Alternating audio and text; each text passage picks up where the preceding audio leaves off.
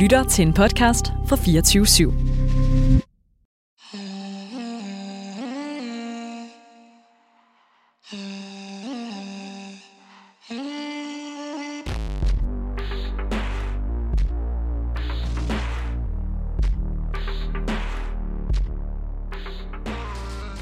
En gruppe af aktivistiske, tykke kvinder er de senere år dukket op på sociale medier, især Instagram.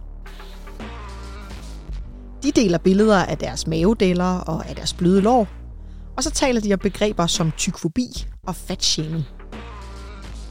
Du er måske stødt på navnene Ida Køs, også bedre kendt som Ida Rud eller Tykke Ida, Choppy Dane, Dina Armlund eller Lise Plejdrup. De har det til fælles, at de alle sammen er kvinder, der er en del af den tyk positive bølge, der i de senere år er skyllet ind over vores kultur.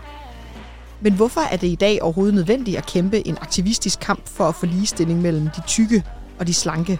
Og hvordan fik den her tykfobi egentlig rod i vores kultur? Det er nogle af de spørgsmål, vi stiller i den her udgave af 600-tallet. Mit navn er Mette Byrel Thysen, og jeg er kulturhistoriker med speciale i køn, krop og seksualitet. Velkommen til.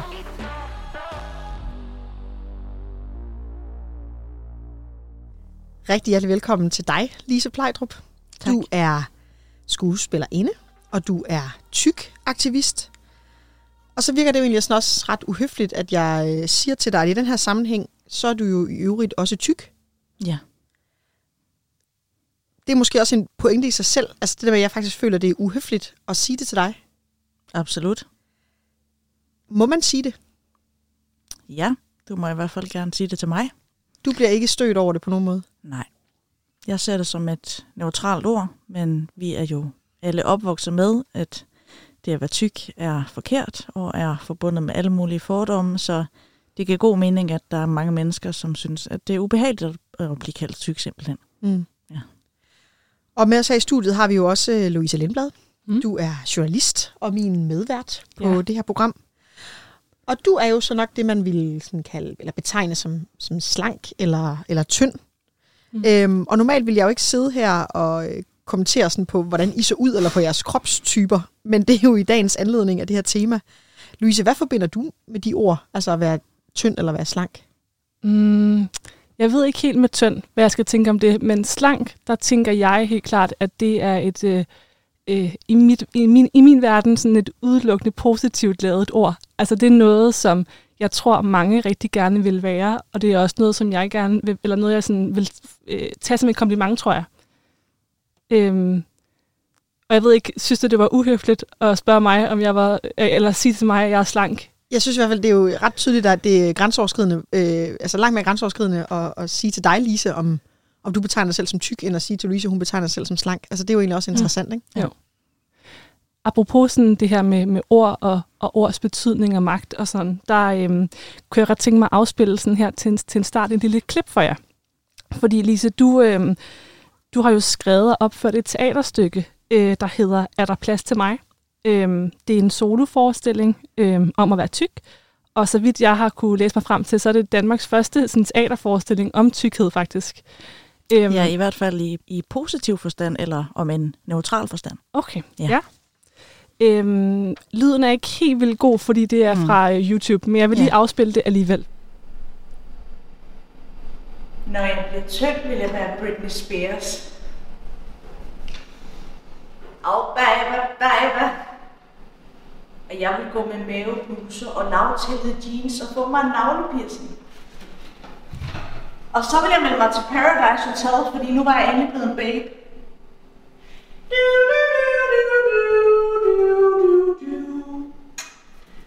Og så vil jeg gå til akrobatik. Men kun for at være øverst i menneskepyramiden. Og så vil jeg gøre mig tung. Bare for at få det lidt. Når jeg bliver tynd, så vil jeg skifte navn til Lille Nips, let som en fjer. Lille Nips, fordi det hedder alle de der små, tynde, slanke, spinkle kvinder, som mænd de løfter op i deres store, stærke arme, mens de knaller dem op ad væggen. Og lidt som en fjern, bare fordi jeg aldrig blev kaldt det før. Ja, vi sidder her sammen med dig, Lise Plejdrup. Vi sidder i et øh, sådan lille mørkt studie helt op under loftet på Nationalmuseet. Og øh, her på øh, en af væggene, der har vi øh, lavet en øh, billedvæg med en hel masse øh, fotos.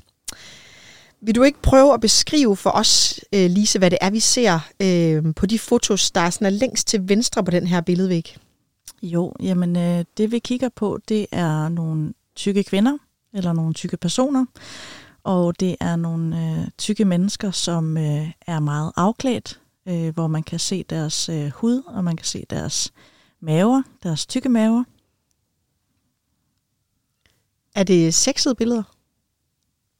Mm, ja, det vil, jeg, det vil jeg sige, det er. Jeg synes, der er, der er noget sexiness, der kommer frem helt sikkert, ja. ja. Mm. Hvis I mange, man der er sådan netstrømper og øh, undertøj, og ja. ja, der er også et, hvor der er en kvinde, der holder to donuts op foran mm. hendes, øh, hendes bryster. Ja. Hvis du sådan skal prøve at kigge på det her sådan i, øh, i vores kultur, mm. hvordan oplever du også det her med, at der sådan er kommet et, øh, et øget fokus, måske især på et medie som, som Instagram, øh, med sådan en ny bølge af sådan tykke aktivistiske kvinder? Jamen, jeg oplever det som, øh, at vi lever i et samfund, som ser de her billeder, som vi kigger på nu, som værende meget provokerende. Og derfor der kan man sige, at mediet Instagram øh, bidrager til, at os, som ikke lige kommer i medierne, fordi at vi netop er provokerende med vores kroppe, jamen vi har faktisk mulighed selv for at vise vores kroppe og komme ud med vores budskaber for netop at prøve at rykke ved nogle af de her fordomme og den her provokation, som vi møder. Kan du huske første gang, du selv skulle lægge et billede af den her øh, sådan kaliber på, på Instagram, hvor du også sådan brugte din krop på den her måde? 100 procent. Jeg kan huske, at, øh, at mit første opslag var øh, et opslag, hvor jeg var i bikini, og øh, hvor jeg havde øh, taget meget på, og øh, jeg var meget usikker ved at lægge de her billeder op og opleve, hvad folks reaktioner var. Heldigvis så oplevede jeg rigtig meget positiv respons øh, på det her opslag, og det gav mig ligesom blod på tanden til at fortsætte. Og hvor længe har du lagt billeder op sådan her? Mm, ja, yeah, det er et par år efterhånden, mm. vil jeg sige, ja.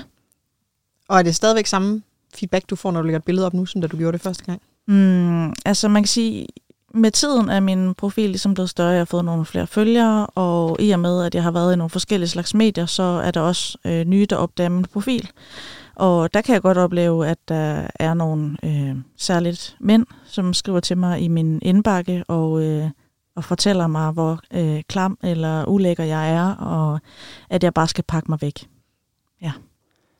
Øhm, de her kvinder, som I, som I taler om her, som øh, hænger på vores væg, og også der selv, Lise, som I jo øh, tykaktivister hedder mhm. begrebet, mm. og øhm, jeg har faktisk været forbi øh, Roskilde Universitet, øh, fordi der lige nu bliver lavet et øh, forskningsprojekt om tyk aktivisme. Øh, et af de eneste i Norden, der er ikke særlig meget forskning på det her område, så jeg tænkte, det var ret oplagt at tage forbi RUK. Øhm, og jeg har været ude at tale med øh, lederen af forskningsprojektet, som hedder øh, Lene Bull Christiansen. Øhm, hun er køns- og kulturforsker, og øhm, jeg bad også hende om at sætte nogle ord på den her bølge, vi er vidne til. Øhm, den er jo ret ny, sådan i et historisk perspektiv i hvert fald, så det synes jeg lige, vi skal høre, inden vi går videre.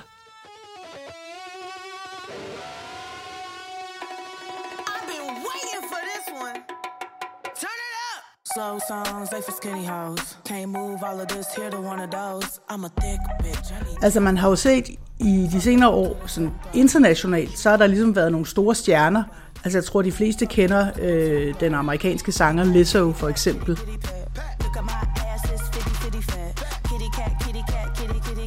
Øh, eller øh, fotomodellen øh, Tess Holiday, øh, som, som også er, er tyk. Øh, så det har været sådan nogle meget... Øh, synlige øh, figurer, som vi øh, forbinder med øh, øh, tyk positivitet og, og tyk aktivisme.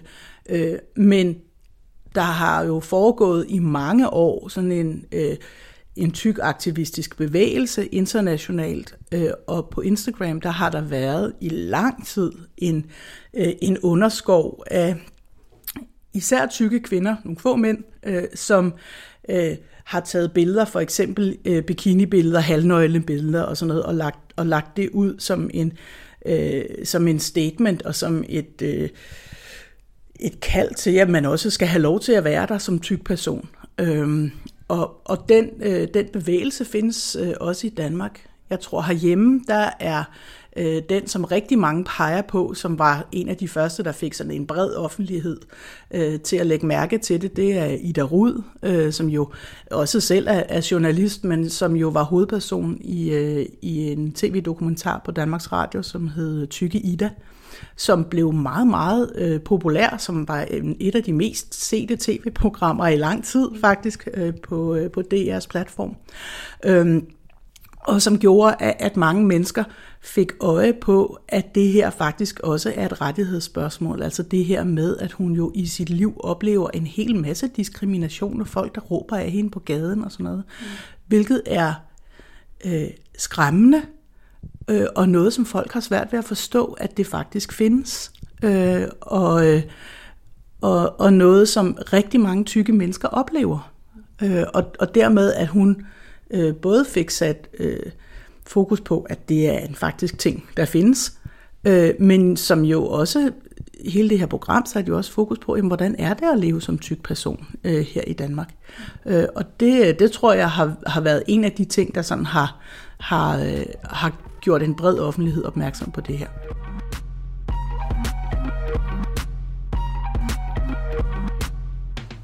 Girl, run that shit back. Ja, nu kommer jeg til at sige en forholdsvis ny bølge, og du, øh, du ryster os lidt på hovedet, Lise, fornemmede jeg.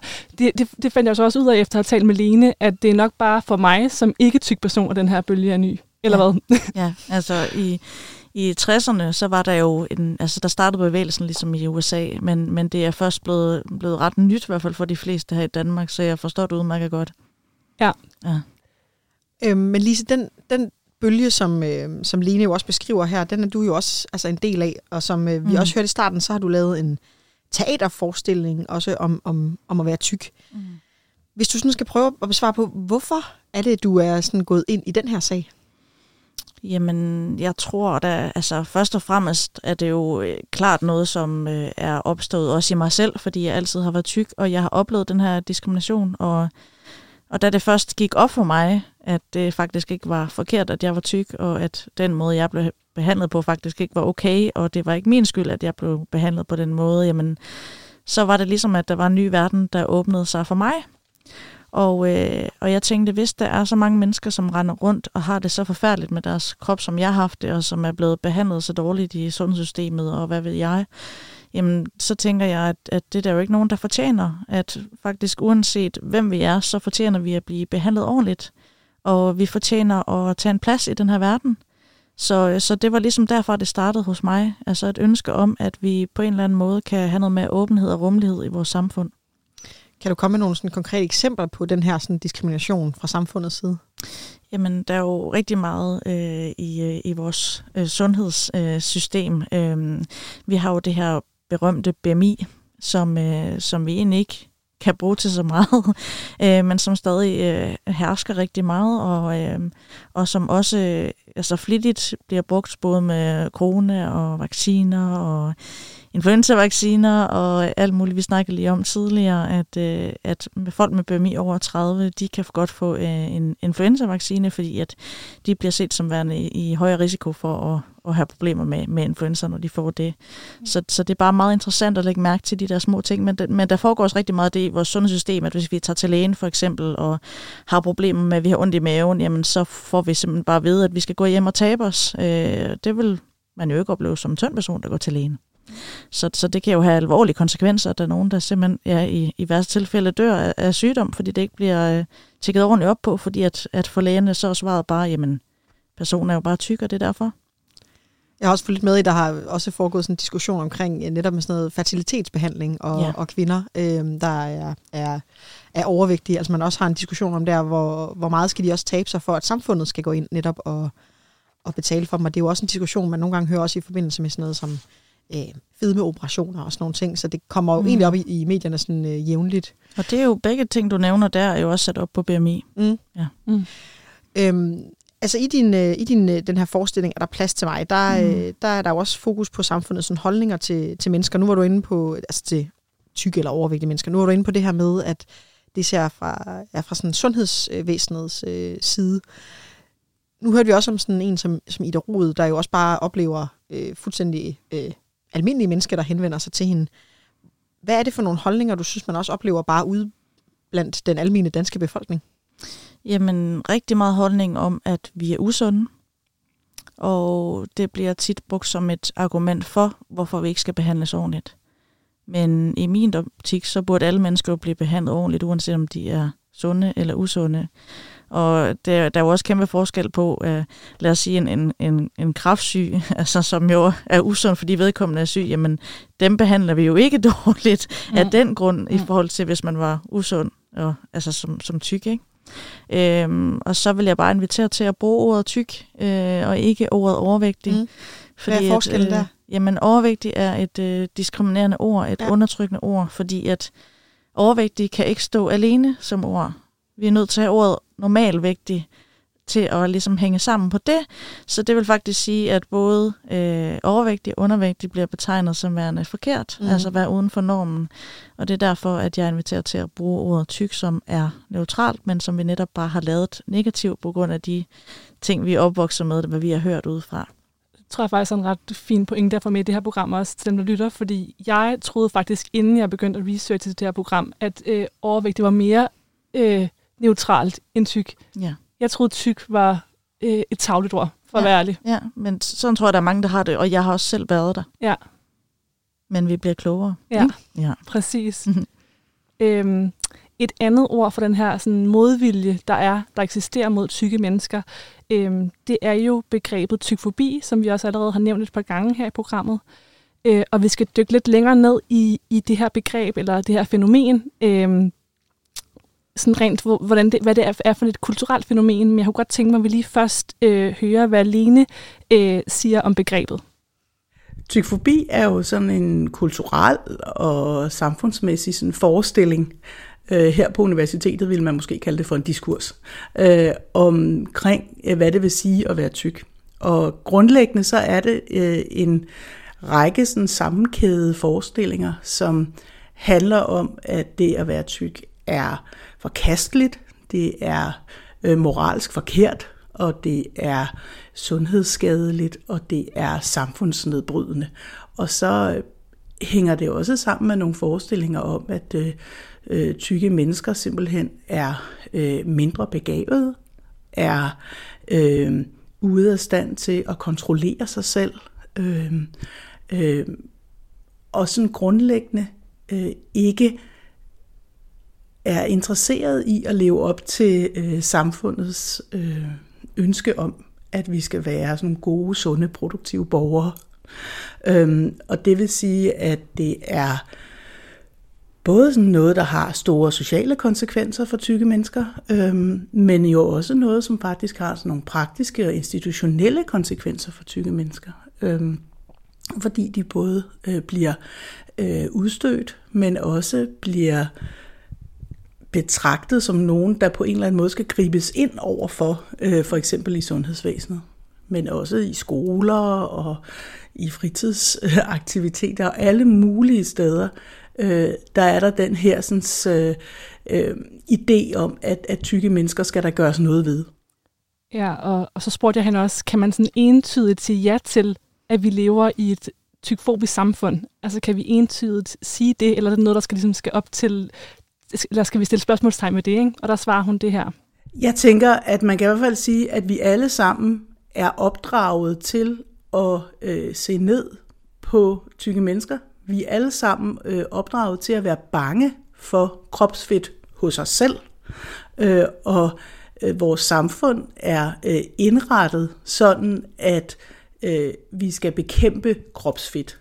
Og når man bekæmper kropsfedt, så øh, kommer det jo uværligt til at handle om tykke mennesker. Så ja, vi lever i et tykfobisk samfund. Ja, jeg må bare sige, at øh, de sådan, studier, jeg har kunne finde frem til, der er ikke vildt mange, men dem, jeg har kunne finde frem til, de bekræfter altså også den her tykfobi, at det er en del af vores samfund. Altså bare lige for at nævne et par stykker, så har øh, Statens Institut for Folkesundhed lavet en undersøgelse, der viser, at det at være tyk forbindes med negative egenskaber, såsom at være doven, tjusket og mindre kvalificeret. Organisationen Lederne har i 2017 spurgt øh, øh, danske ledere, om, øh, om de øh, vil være villige til at ansætte en, en meget, og her bruger jeg altså markant overvægtig person, for det ord bruger de selv. Øh, og der, den viser, at, at det faktisk hver tredje leder vil væve sig eller ikke ansætte en medarbejder, der var markant overvægtig. Det synes jeg også er bare ret vildt. Øhm, så det er bare for at sige, det tror jeg ikke, vi behøver at sådan spørge dig om, Lisa. Altså, jeg tror godt, vi kan sådan, øh, sige, at vi lever i et psykofobisk samfund. Mm. Jeg vil bare gerne forstå, hvorfor vi gør det. Altså, hvor det kommer fra. Øhm, den her, sådan, øh, altså, jeg tror ikke, der er nogen tvivl om, at til trods for, at vi har sådan en kropspositiv bølge, i hvert fald hvis vi kigger på Instagram lige nu, så øh, dyrker vi det tynde kropsideal herhjemme. Og, og jeg kom bare til at tænke på, har vi altid gjort det? Altså, Mette, har vi altid dyrket det tynde kropsideal, eller hvordan? Altså, vi har måske ikke sådan altid gennem hele historien dyrket et så øh, tyndt øh, kropsideal, som, som det vi sådan ser nu, men altså sådan overordnet har vi i den vestlige verden, med ret få undtagelser, nærmest altid dyrket sådan lidt det sådan slanke kropsideal. Og det kan man også se, altså hvis man bare går igennem de sidste sådan 200 år, altså er vi i slutningen af 1800-tallet, der dyrkede man det jo med korsettet og mm. den her vipsetalje. Øhm, ser man på nyere eksempler, kan man også se, at sådan noget som i, i 40'erne og 50'erne, hvor moden egentlig foreskriver, at kvinder gerne måtte have, have former, var det jo stadigvæk på en bestemt måde, for det kan også at du havde en fyldig øh, barm og en, en bagdel, hvor der var til gården og til gaden, mm. men du havde jo stadigvæk et ideal om, at selve taljen skulle være slank. Så jeg synes jo egentlig sådan, og, og, og kigger man også på sådan, altså 20'ernes og 30'ernes, altså 1920'ernes og 1930'ernes modeideal, kan man jo også se, at, at der var det jo sådan den helt flade kvinde, altså sådan i virkeligheden, som kom ret tæt på sådan måske den, den sådan mere klassiske mandekrop, som altså var mm. helt øh, som, et, som et strygebræt simpelthen i den her sådan nye sådan 20'er øh, garçon-stil, øh, ikke? at man skulle, man skulle se ud. Øhm, og selvfølgelig med de sådan ekstreme modebilleder, som også måske kunne være sådan en som, som Twiggy ja. øh, senere hen, ikke? som jo øh, måske mere var sådan til det, det, det ekstremt øh, tynde modebillede. Ikke? Jeg synes bare, jeg sådan, øh, flere gange er stødt på den her, sådan, det er måske en myte, men jeg er stødt på den her sådan, øh, forestilling om, når altså, i gamle dage, der måtte man godt, øh, der måtte man godt være tyk. Der var det faktisk godt at være tyk. Der var det velanset. Der var det et, et tegn på velstand og rigdom og sådan noget. Altså jeg har stødt på den der myte nogle gange med det. Jamen, og det er altså sådan en, det er en ekstrem forsimpling. Øhm, og det er sådan en ja. ret udbredt misforståelse. Det er sådan, jeg ved, det er meget nemt at sige på det, men sådan, man, må godt, man må godt være tyk øh, dengang, fordi det viste jo bare øh, øh, velstand, og det viste, at man ikke, øh, at man ikke øh, sultede. Og det er sådan lidt en sandhed med modifikationer, fordi selvfølgelig har der været eksempler på, at, øh, at øh, man kunne godt forbinde måske netop en, en sådan øh, stor vom hos en mand, som sådan en, okay, der, øh, der mangler ikke noget i, i hans hjem. Men i virkeligheden har det været øh, kan man sige, ikke et, et ikke tykkhed, som, som det vi måske ville forbinde med tykkhed i dag. Altså langt de fleste af de øh, øh, malerier, der også henvises til, det er jo faktisk folk, der ser relativt normale ud, altså er relativt, øh, øh, kan man sige, øh, helt almindelige i deres øh, kropsbygning. Ja, vi har faktisk ja. hængt nogle eksempler op her på væggen. Øh. Hvis I nu prøver at beskrive de her malerier, øh, vi ser her, det, det er sådan også fra det er fra ham, barokmaleren, der hedder øh, Peter Paul Rubens. Hvad ser I så? Altså, hvilken slags krop er det?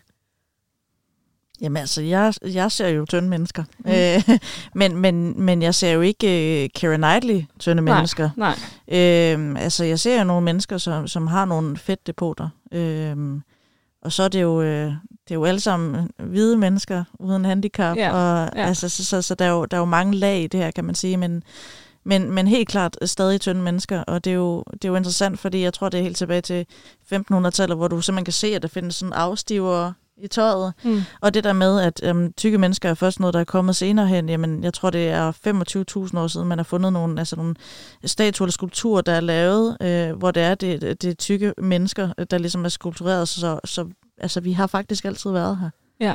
ja. Men det er også, altså sådan, de, de, de motiver, vi ser her, eller de, mm. de personer, det er jo ikke nogen, der vil købe tøj i en øh, plus size øh, Nej, butik i dag, eller noget som helst. Altså, det er jo øh, helt almindelige mennesker, der har, øh, der har fedt på, på sidebenene. Ja. Øh, det er jo egentlig også sådan, øh, altså, øh, interessant i forhold til, hvis, hvis det også er dem her, man sådan mener til, at det er jo der, der var også ser ja. diversitet, og der er, er, er, er, er tykke mennesker, og det var okay, at man i virkeligheden var, øh, var tyk, så er det jo også lidt en, en forsimpling, ikke? Jo. Men, men det er også ligesom om, at der er blevet sådan, altså det, det at være tynd har nogle, øh, altså nogle, det kan gradbøjes, kan man sige. Ja. Fordi det, det vi ser rundt omkring i, i medierne, det er jo de der Karen Knightley tynde mm. personer, ikke? Så, så når vi så kigger på de her billeder, som vi sidder og kigger på nu, jamen så bliver de her personer jo ikke særlig tynde, når man sammenligner det med noget andet. Altså der har jo også været, øh, HBO har lavet en eller anden serie, som jeg ikke lige kan huske, hvad hedder lige nu, øh, men hvor, der simpelthen, hvor de har valgt at tage en tyk karakter med i, Ja. Men, men den her person er faktisk slet ikke tyk, men vedkommende kommer til at se tyk ud, fordi at vedkommende er sammen med nogen i størrelse 36 eller 34, eller hvad ved jeg. Det kan være, at det kommer lige om lidt navnet på den der serie. Og på HBO, så kan man også sige, hvis man skulle beskrive de her for lytterne, så kunne man sige, at det kunne også i virkeligheden være sådan en, en Kate Winslet øh, ja. kropstype, ja. vi ser på de her. Ja. Og noget af det, hun jo faktisk også er blevet kendt for for nylig, det er, at i den her serie Mare of Easttown, der gik ja. hun jo faktisk ud og sagde, at jeg vil ikke have i under sexscenerne retushere mine deller væk. Lad dem lige. Ja, det er rigtigt. Ja, det er rigtigt. Men, men du har ret i, det er jo altid hvad man, i forhold til, hvad man sammenligner dem med. Men mm. i mine øjne er de der mennesker øh, heller ikke tykke. de er... Øh, de er lidt blødere end øh, nogle af dem, man ser på catwalken i dag, men de er ikke tykke på nogen måde. Og, øhm. og så er der jo ikke noget at sige til, ja. at mennesker, der ser sådan her ud som de her billeder, ja. at, de, at de tænker, at de er tykke. Nej. Du lytter til 600-tallet med Mette Byril Thysen og Louise Lindblad.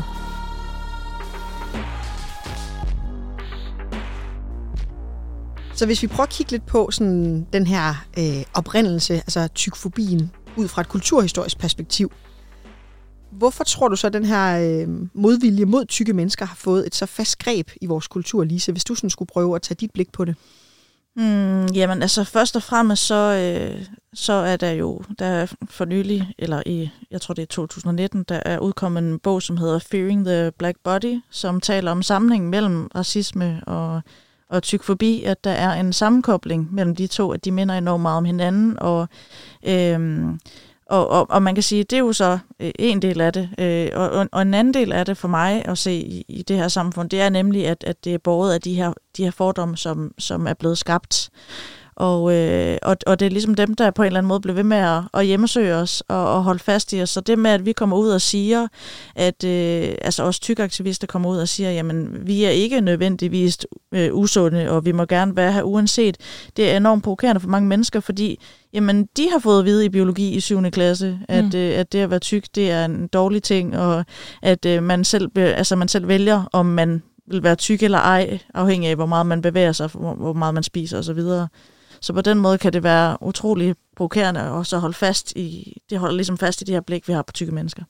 Jeg har også øh, spurgt Lene Bull Christiansen mm. om, øh, hvor tykfobien stammer fra. Det er et virkelig stort spørgsmål. Det kan man ikke rigtig svare på med, med, med et, et sted. Altså man kan ikke pege et sted for at svare på det, men lad os lige høre, hvad det er, hun, øh, hvad hun siger til det. Altså, der er mange oprindelser til sådan, til sådan en meget gennemgribende øh, samfundsstruktur øh, og diskurs. Og derfor så er det svært at sige, at det kommer et sted fra, men altså et sted, øh, man kan starte, det er jo i antikken, øh, hvor at man begyndte at øh, se ned på, øh, på tykke mennesker og øh, dyrke det her øh, smukke, unge, atletiske øh, kropsbillede. Ikke? Øhm, men, men det er noget, som er gået igen op igennem den europæiske idehistorie, og øh, hvor at øh, kirken jo for eksempel havde alle de her idéer om folk, der var øh, grådige, og øh, altså faktisk er, er grådighed jo en af, af, af dødssynderne. Ikke?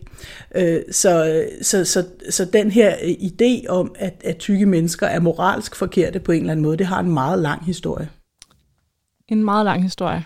Ja. Øhm, Mette, hvad, hvad, hvad, hvad, hvad siger du? Altså, hvis du skulle komme med dit bud på, hvor den her modvilje mod tykke mennesker, tykfobien stammer fra, hvad vil du så pege på? Jamen altså igen, jeg er fuldstændig enig også med, med både dig og Lene i det, men jeg tror ikke, at man sådan, på nogen måde kan se et, sådan et, et entydigt billede, øh, eller et entydigt svar på, hvor, hvor det stammer fra.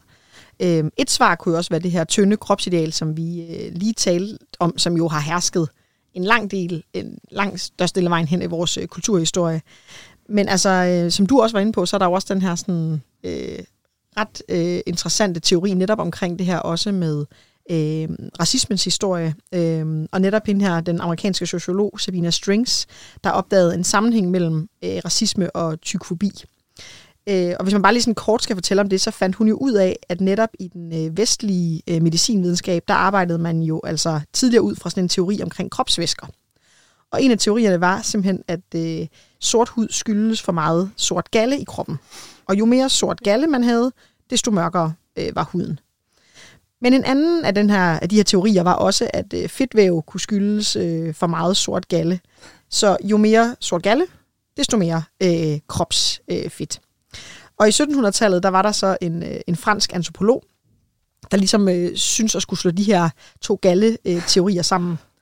Og så sagde øh, den her øh, antropolog, jeg citerer, i vores hvide race ser man, at panden er fremtrædende, mens munden er tilbagetrukket, som var vi designet til at tænke snarere end at spise, mens hos den sorte race er panden trukket tilbage, og munden fremtrædende, som var han designet til at spise snarere end at tænke. Wow. Ja. Ligesom, når du hører det her citat, hvad, hvad tænker du så?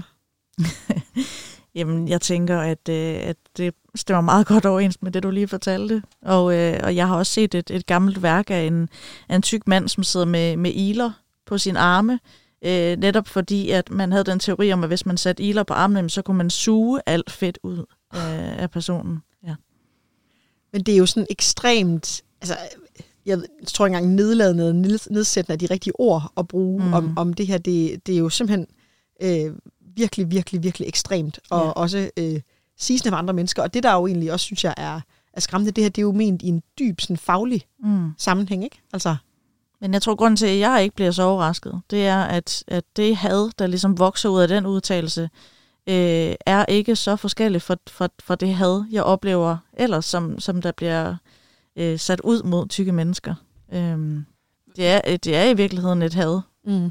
Øh, Hvis man skal prøve at forstå det had, altså virkelig tænkt over sådan, øh, hvem er de her mennesker, der kan finde på at råbe af en på gaden. Og sådan, altså, jeg, tror, jeg tror, hvis du spørger mange, og mange af dem, der sidder og lytter med lige nu, de vil tænke, det kunne jeg da aldrig finde på. Mm. Men så har jeg prøvet sådan virkelig at kigge ind af, og tænke sådan, hvilke tanker kan der opstå i mit, altså hvis jeg skal være helt ærlig, hvilke tanker kan der opstå i mit eget hoved, som kunne være sådan i nærheden af tykfobiske, og der har jeg godt kommet i tanker om nogen. Mm. Altså det er bare for at sige sådan, for at forstå hadet, at det kan godt være, at jeg kunne selvfølgelig aldrig nogensinde finde på at råbe efter en person.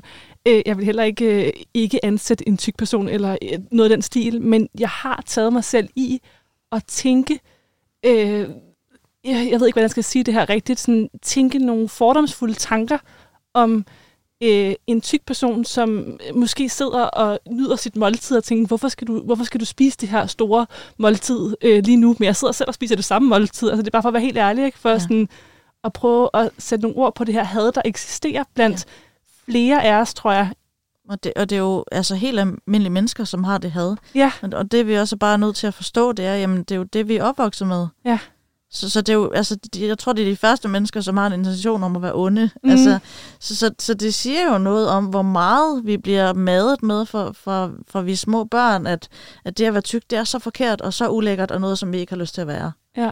Øhm, nu, øh, nu, nu var jeg inde på det her med, med øh, sam, altså, øh, sammenlignet øh, had mod tykke med, med racisme for eksempel. Jeg har også set en, en, øh, en tyk aktivist sammenligne den her sygeliggørelse, nu var vi også inde på sådan sundhedssystemet, sygeliggørelse af tykkhed med sygeliggørelsen af homoseksualitet på et tidspunkt. 100%. Og den vil jeg bare lige runde, fordi altså engang mente man jo, at øh, der mente lægevidenskaben, at, øh, at homoseksuel øh, homoseksualitet det skulle kunne kureres. Og øh, den her tykaktivist, Stine Amlund, som jeg, øh, som jeg henviser til her, hun øh, siger, at på et tidspunkt så vil man erkende, at samme fejl mm. lige nu begås mod tykke.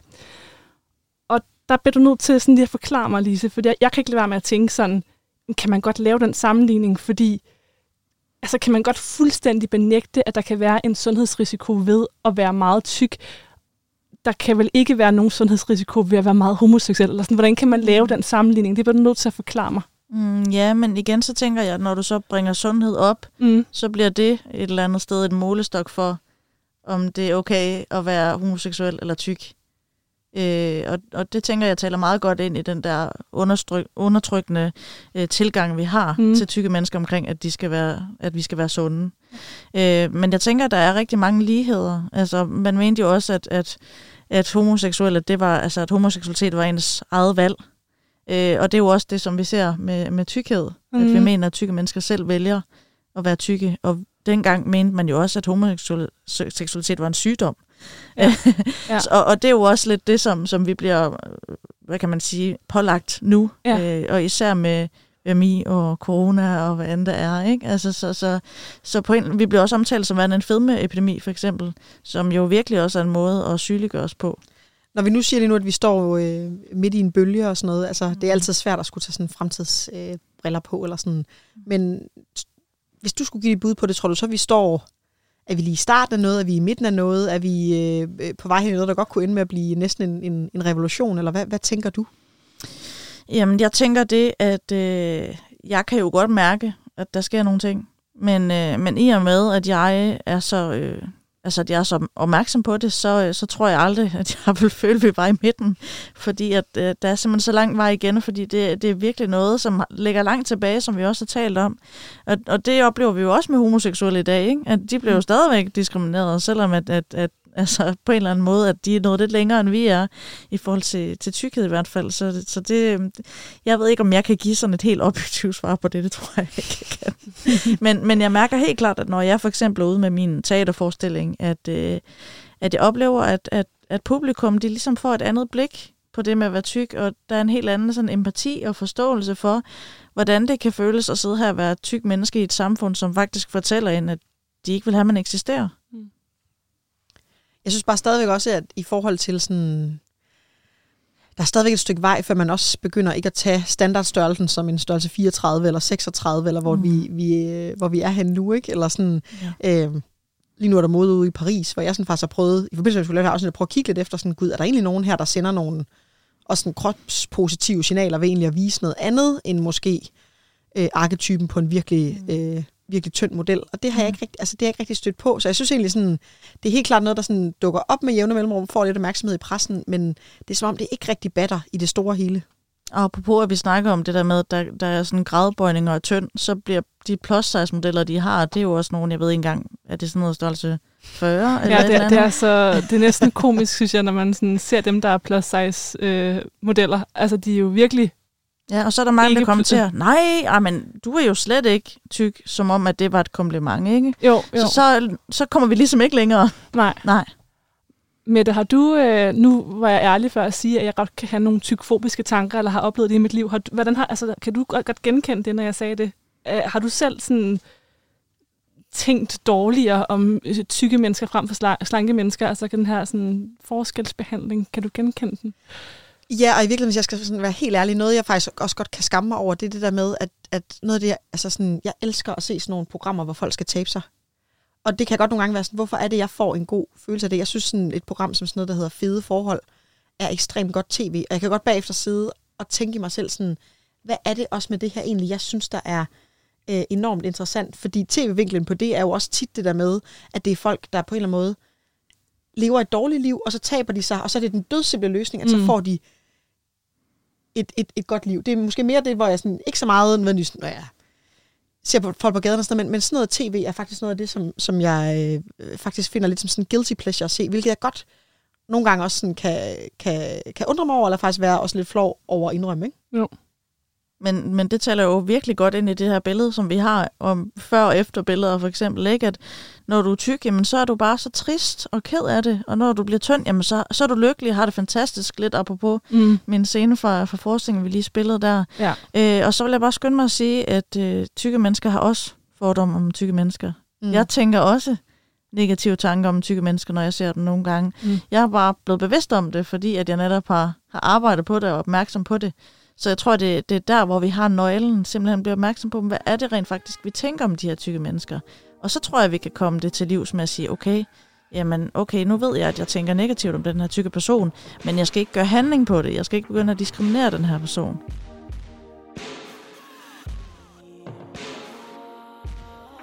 Jeg synes, vi har været, øh, vidt, vidt og bredt øh, rundt omkring øh, forskellige ting i dag. Øh, jeg synes i hvert fald også, at vi har fået aflivet den der myte om, at det øh, var helt øh, okay, og i virkeligheden næsten idealet at være øh, tyk øh, i gamle dage. Øh, mm. At det også i hvert fald er, er, er noget, hvor der jo har været forskellige opfattelser, og at historien jo heller ikke er er lineær. Der har været forskellige skønhedsidealer i forskellige, øh, forskellige tider. Øh, og netop også, vi har været inde på at problematisere også det her med i det hele taget at kalde det tyk øh, i gamle dage, når vi, vi ser, at, at det der, man ligesom måske betegner som tyk, det er mere sådan Kate Winslet-agtige mm. øh, mm. øh, portrætter og, og, og idealer. Og jeg, sy- jeg synes personligt, det har været virkelig sådan altså fedt bare at blive opmærksom på det. Altså det føler jeg er et stort skridt for mig selv. Altså det er ikke noget, jeg har sådan været særlig bevidst om, de her tanker, jeg måske har haft. Altså det, det synes jeg for mig er sådan, det har virkelig været øh, sådan lærerigt på en eller anden måde. Ja. Og bare, altså helt konkret, som Louise var inde på, bare din pointe, hvor jeg sidder og kalder det øh, øh, overvægt, det synes jeg faktisk mm. også for mig er en øje, øjenåbner, fordi det er på en eller anden måde blevet sådan et, jeg tror det er næsten, man er sådan, ej, det er måske mere sådan klinisk neutralt ord, og bare det, ja. du sidder også og fortæller, hvordan vi i virkeligheden øh, skal væk fra at bruge de begreber, fordi det er jo også noget, der er med til at øh, normalisere eller standardisere en vis, en vis størrelse. Det synes jeg egentlig også bare har været virkelig interessant. Ja. Slow songs, they for skinny hoes. Can't move all of this here to one of those. I'm a thick bitch, I need tempo. Så jeg vil egentlig bare øh, sige tusind tak, Lise, især til dig, fordi at du øh, kom og var med til i virkeligheden også at gøre os øh, klogere på øh, både tykfobi, men i virkeligheden også den øh, diskrimination, der, øh, der følger med. Tak for det. 600-tallet er produceret af Nationalmuseet for Radio Loud. Tak fordi du lyttede med.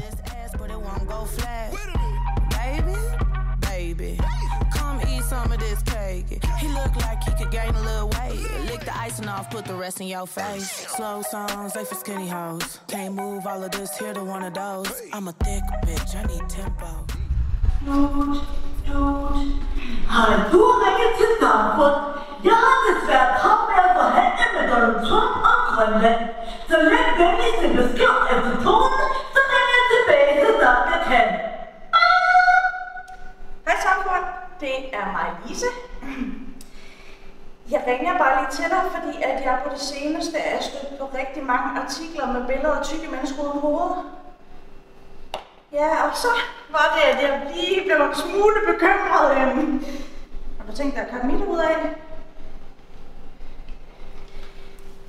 Okay, det er faktisk fordi, at jeg bare vil gerne i avisen, ikke? Men, men altså, det er jo lidt svært at prale til min familie og mine venner om, at, at jeg er i avisen, man ikke rigtig kan, kan genkende mig. Altså, en mave og en hånd med en burger i er måske lidt anonymt, ikke?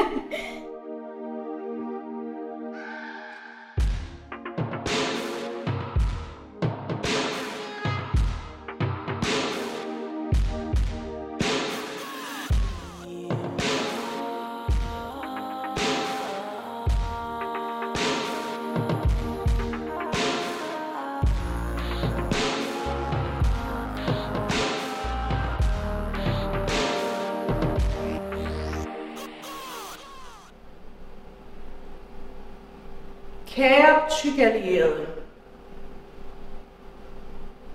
I kan gøre en forskel. I kan gå ud af den dør og stoppe tykfobien lige nu og her.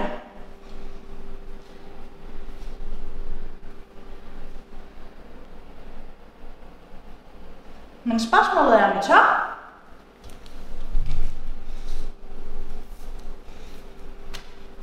Tør I skabe en verden med plads til både dig og mig? For det gør jeg.